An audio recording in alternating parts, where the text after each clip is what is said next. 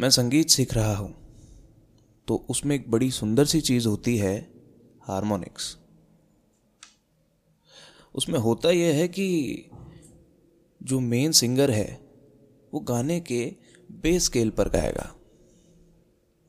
और जो कोरस देने वाले हैं, वो उसके दूसरे नोट पर गाएँगे।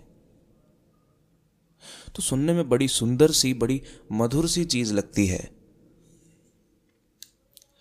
मेरी भी बड़ी इच्छा हुई थी थोड़े समय पहले कि जानूं कि हारमोनिक्स होता कैसे है, कैसे बनाया जाता है, कैसे लिखा जाता है और कैसे गाया जाता है।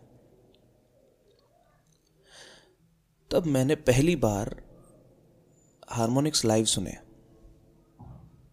और वैसे हारमोनिक्स मैंने आज तक कहीं नहीं सुने। ये बात है लॉकडाउन की। हम सब घर में थे। मैं और पिताजी छत पर बैडमिंटन खेल रहे थे। तो सवा छः बजे अंधेरा होने वाला था। हम लोग नीचे उतरे, देखा तो माँ आरती की तैयारियाँ कर रही थी। हाँ नवरात्रे का समय चल रहा था। आरती शुरू हुई, अक्सर यह होता है कि मैं मैं भी गुनगुनाता हूँ। पर उस दिन बैडमिंटन की थकान के कारण मेरी इच्छा नहीं हुई गाने की। मैं बस सुन रहा था। देखा तो जिस तरीके के हारमोनिक्स में गानों में सुनता आया था, उसी तरीके की आवाज़ धीरे धीरे धीरे धीरे बढ़ने लगी। हाँ। ये माँ और पापा थे। जो गा रहे थे, गुनगुना रहे थे। उन्हें पता नहीं था कि हारमोनिक्स क्या होता है, सुर क्या होता है। बस वो गा रहे थे। और इतने लीन होकर आरती को गा रहे थे। कि जो आवाज़, जो सुर निकल रहे थे, उनकी छाप आज तक मेरे दिल पर है। मैंने इतने प्योरेस्ट फॉर्म में हारमोनिक्स आज तक नहीं सुने। वो दृश्य इतना मधुर था सौंधी सौंधी कपूर की खुशबू। घी में जलते दिए की धुएँ से, वो कमरा महक गया था। और उस पर चार चाँद लगा रही थी, वो हारमोनिक्स वाली आरती। तब मेरी दूसरी चीज़ पर नज़र गई। जब माँ आरती करती थी तो पिताजी और मैं ताली बजाया करते थे, ताकि लय से बाहर न जाएँ। हम लोग रिदम पर बने रहें। जब पिताजी आरती करते थे तो माँ और मैं ताली बजाया करते थे। ये दृश्य देखकर मेरे दिमाग में दो चीज़ें आई, जिन्होंने मुझे बहुत बड़ी सीख दी कि हम एक दूसरे के बिना कुछ भी नहीं है, कोई वजूद नहीं हमारा, चाहे वो संगीत हो, चाहे वो आपका काम हो,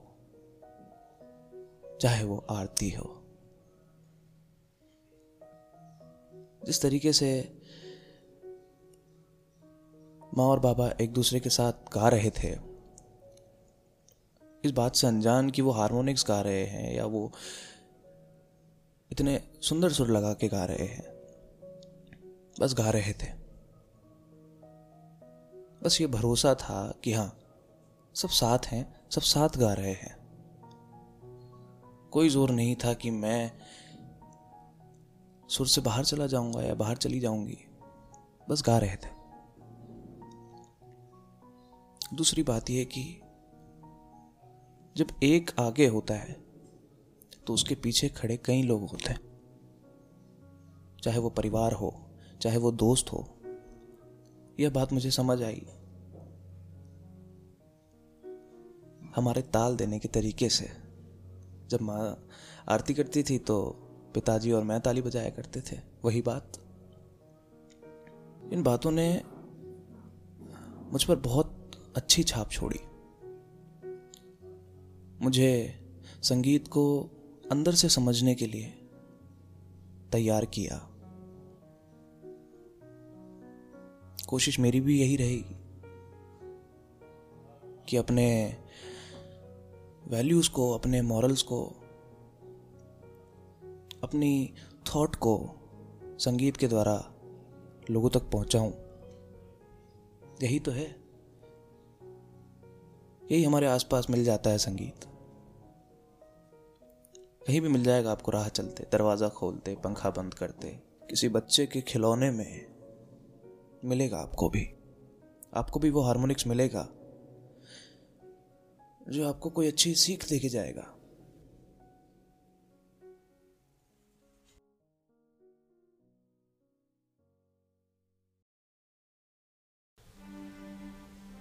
घर की छत।